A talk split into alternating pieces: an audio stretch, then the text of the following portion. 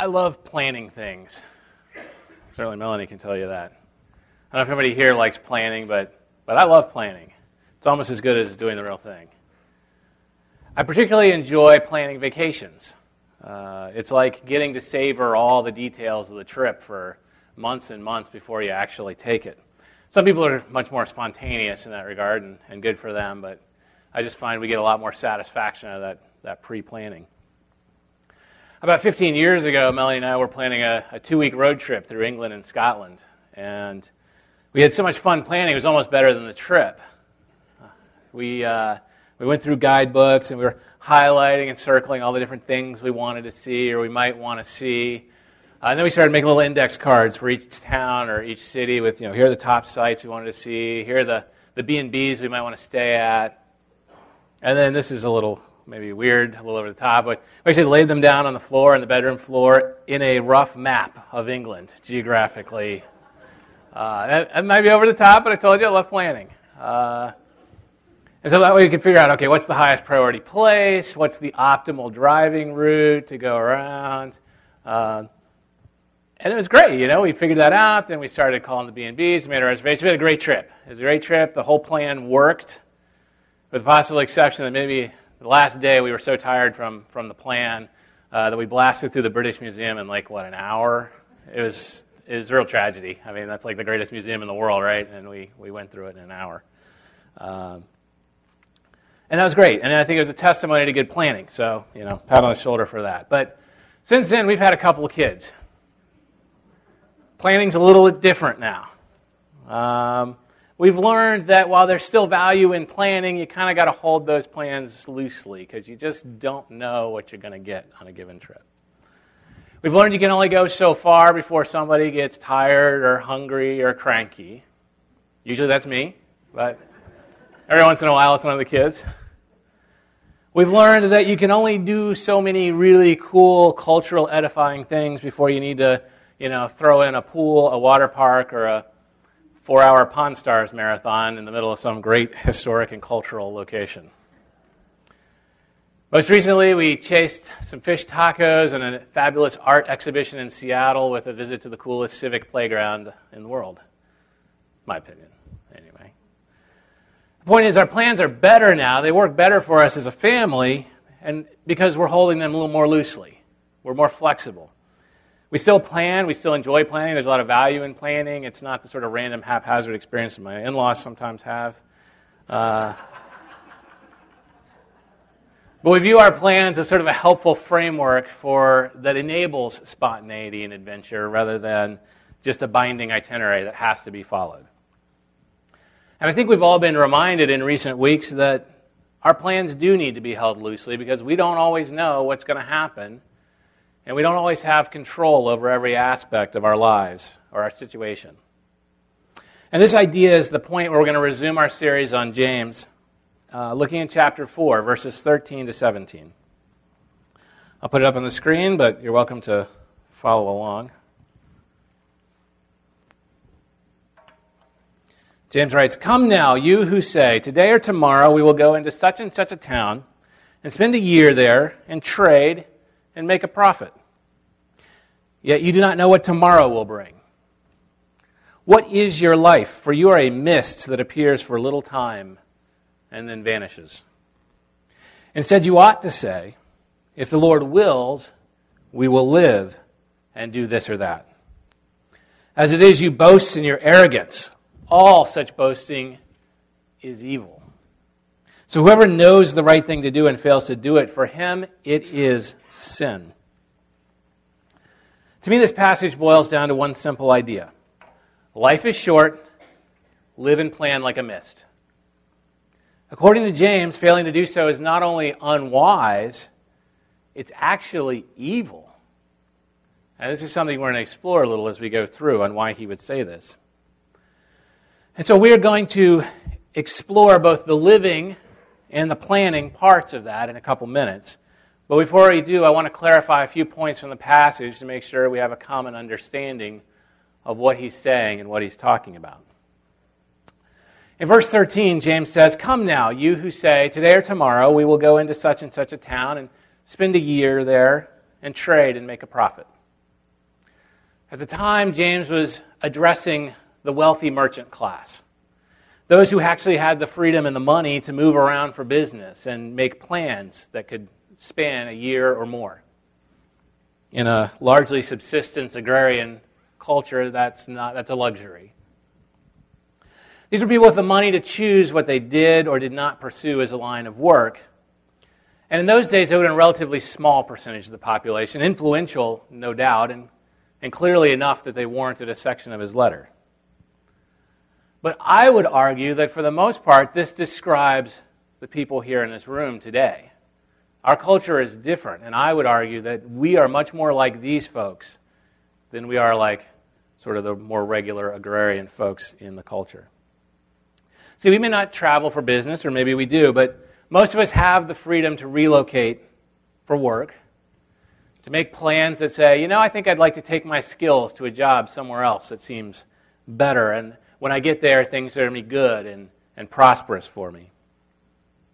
Most of us had some choice about the line of work we got into, and we have the choice to pursue education to change our career. Most of us save for college or retirement or vacations. Most of us make plans that last more than a year in advance. And most of us have reasonable hopes and dreams for the coming year. So I think he's really talking to us. More than that, I would wager that most of us here are planners. I mean, this is Northern Virginia. You've got to have a plan just to get to work on time. And so, as Nova men and Nova women, we are constantly planning and packing our schedules full, right? I mean, our calendars are booked months in advance. I wish I had a 2016 calendar on the wall right next to 2015 because I could fill out months worth of stuff already. Then I wouldn't have to worry about forgetting it. I mean, in our house, if you just want to have dinner with us on a weekend, that's usually six weeks out is the first opening, and we're not even the cool kids. So, James is clearly talking to me but I think he's probably talking to a lot of you as well. Now, looking ahead in verse 16, he says, As it is, you boast in your arrogance. All such boasting is evil. Now, you're probably thinking, I'm not boastfully arrogant. And I'll make clear, I don't think any of you are in the traditional American modern English sense of boastful arrogance. So I want to clarify a little bit about what he's talking about here because, again, we probably don't think of ourselves as particularly boastful or arrogant. Now, the original word in here that's translated as arrogance, and I say if you have other translations, it actually hits a little closer to the mark. I like the ESV, which is what this is, but I think that this is a challenging translation. The original word is a plural, and it sort of means the prideful things, the arrogant things.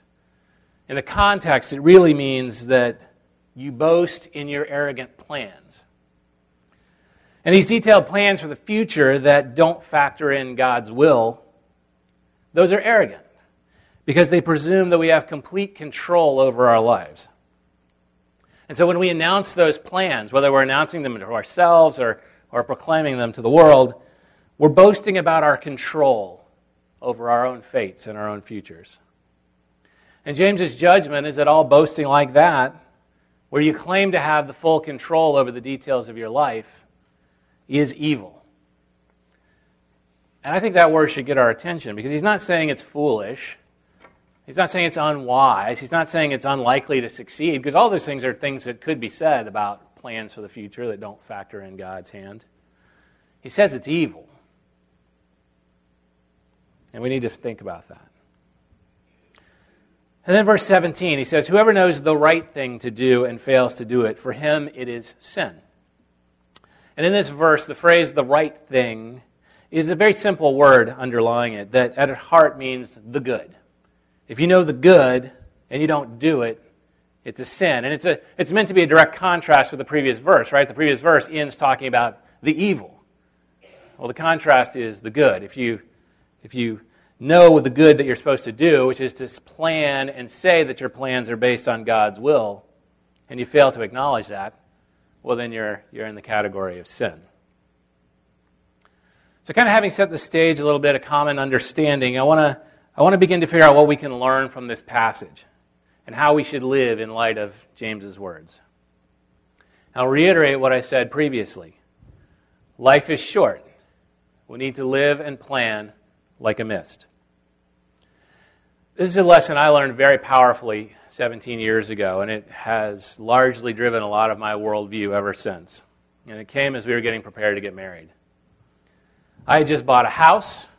I had a great job. I had a wonderful fiance. I had a fairly new car. I had everything I needed, and I had more than enough plans to last for years. Six weeks prior to our wedding, I was involved in a very serious car accident. It destroyed my car, it, to- it uh, broke my ankle. I was going to be on crutches for a, for a wedding. This was not exactly what I had in mind when I was planning. But I was grateful to be alive under the context of the accident, so I wasn't complaining too much. Um, I thought it was going to be. I thought it was pretty bad, but it turned out to be a blessing. It was a blessing because I got to spend a lot of time at home with my parents when I would have otherwise been very busy with all my plans. It was a blessing because two weeks before I got married, my mother passed away with no warning. I'm not going to go into that in a lot of detail, but in light of it, the fact that our other car was subsequently totaled while we were away on our honeymoon was very trivial. And this sequence of events, what happened in six weeks, showed me very clearly that life can change due to forces that are beyond our control, and that life can end without warning. And I learned that life was indeed short and unpredictable. And while planning is necessary and valuable, and I still love to plan, you cannot only live for tomorrow because it may not come in this life, or it may not look like what you expect it to look like. So life is short. Live and plan like a mist. That really is the point of today's passage, and so I'd like to spend some time drawing out what exactly it means to live like a mist and what it means to plan like one. In verse 14, James paints for us this beautiful word picture, at least it's beautiful to me because I love mist, of how our life stands in light of eternity. For you are a mist that appears for a little time and then vanishes. The thing about mist is that while it seems very substantial and beautiful, and, and when you're in the middle of it, it can actually be blinding or overwhelming, it begins burning off as soon as the sun rises. Two weeks ago today, I was driving back from Louisville, and it was just, I left a little before 7, and it was just this gorgeous, crisp, early fall morning. And the, the mist was on the fields, and hanging over the mountains and hanging over the riverbeds, and I loved it. I love driving on that kind of morning. Um, it reminds me of some, some great days driving up the GW Parkway with the mist over the, the uh, Potomac River as you're going through over Georgetown. But as much as I enjoyed seeing it, I knew it was going to be gone in a matter of minutes once the sun came up. And James is reminding us that our lives are like that. That for as long, as long as they can sometimes feel, you know, whether we're 10 or 40 or 80 or more, that it's a very short amount of time in comparison to eternity. And more importantly, there is no guarantee that our life will continue from one day to the next in this world. Like a mist, we might linger all day long, or we might be gone in a matter of minutes. And I don't say this to be discouraging. In fact, viewed properly, it should be very freeing. I have found it to be freeing to understand this because it gives us a perspective on life that lets us best use and enjoy our life in Christ and service to God. Understanding this reality that life is short gives us two clear imperatives for living our lives, depending on where we stand spiritually. First, if you have not yet put your faith in Jesus Christ as your Lord and Savior, you need to understand that that is a decision with eternal consequences. And you may or may not have as much time to wrestle with that decision as you'd like, or as you think you have. You see, we think we have control over our lives. We think that if we eat the right foods and we exercise and we avoid wrong behaviors and we do right things, that we can guarantee we have many, many good years to come. And and certainly those things are helpful and should not be discouraged, but we really have no control over that or guarantee. At all times, we are dependent on God's will for our continued health and life, whether we choose to acknowledge that fact or not. That's the essence of verse 15 Instead, you ought to say, if the Lord wills, we will live and do this or that. And so, if there were no tomorrow for you, what would happen? Would you go to heaven? Would you go to hell? Are you not certain? If the answer is either I'm not sure, or I don't know, or hell, then I say don't put off the most important decision of your life. You don't have to understand every detail of theology perfectly. You just have to recognize that, like everyone in this room, you have sinned and fallen short of God's standard and His glory. And that's the bad news. But, but then you have to believe the good news that God loves you so much that He's not going to leave you there, stuck in your mess. He's not going to leave you there no matter how much you may think you deserve it, no matter how much you may beat yourself up over what you've done in the past. That God loves you so much, He still wants to help pull you out, even if you have trouble with continuing to fall back into sin. And that all it takes is realizing that God sent His Son Jesus to live and to teach and to preach and to suffer and to die on a cross as the perfect sacrifice to pay for all our sins as only He could do. And then God raised Him from the dead, and He appeared to hundreds of witnesses, witnesses who are still alive when the Gospels were written down, witnesses who could have disputed it if it wasn't true, but who didn't, because it is true. And then in doing this, God made it possible for all who put their faith in Jesus as Lord and Savior to receive eternal life and to ultimately live forever in the presence and reward of the Lord. So that decision has to be top priority if you're not yet in relationship with Jesus Christ. So talk to others gathered here, read your Bible, seek God earnestly as you wrestle with this decision. But understand the decision determines everything for the afterlife, and delaying it could be a problem in light of the fact that life is short and unpredictable. Now, for those of us who have accepted Jesus Christ as Lord and Savior, there's a different implication of this passage, a different implication of what it means to live in light of the shortness of life. And it's in verse 17. So, whoever knows the right thing to do and fails to do it, for him it is sin. Within the letter of James, this verse is written in such a way that not only wraps up this small passage, it, it also concludes all of chapter 4 but more than that, it's written as a general principle for life.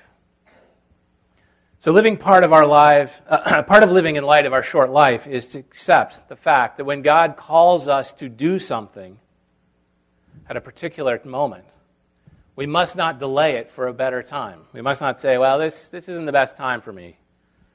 Because God's call is God's call, and disobedience is sin. All too often, as believers, we hear about a need in the church or in the world, or we see a ministry that excites us, or we want to go on a mission trip, or we feel God leading us to talk to a friend or a coworker about Jesus, or to invite a neighbor to come to church with us, but we're afraid to get involved. We're afraid to speak up.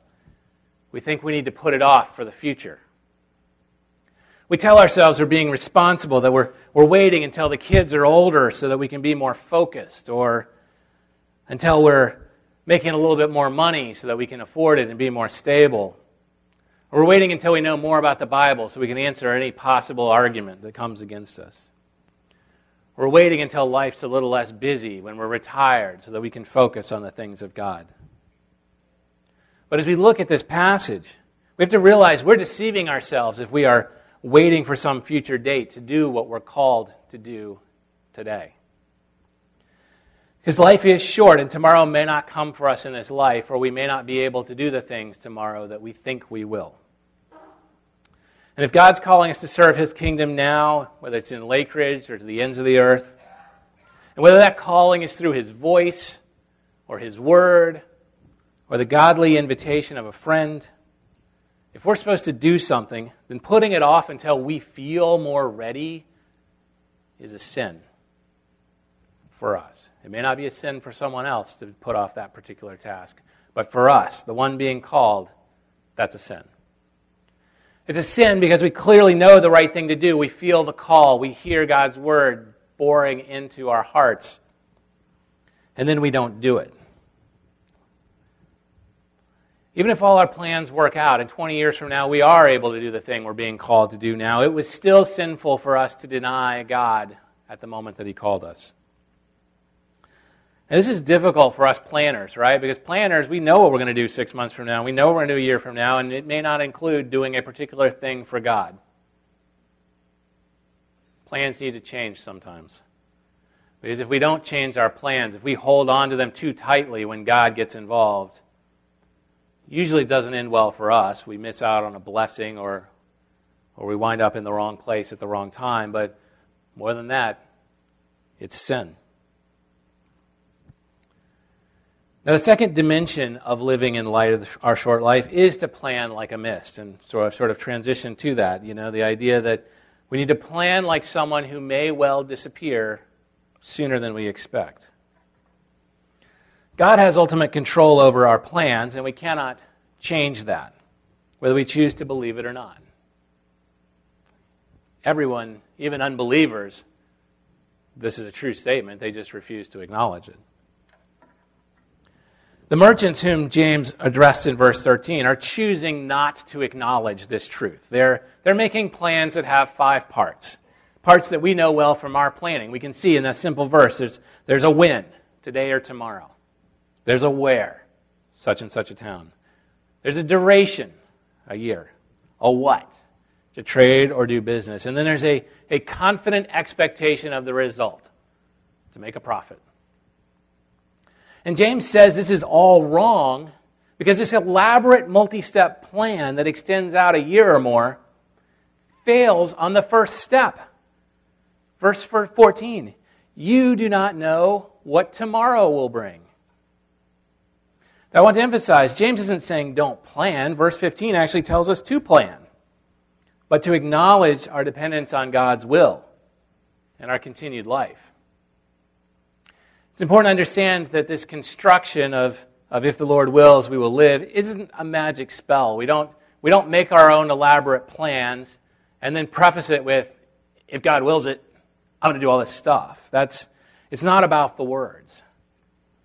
It's about our attitude behind these words. Do we really view our life and our plans as being in the control of the Lord?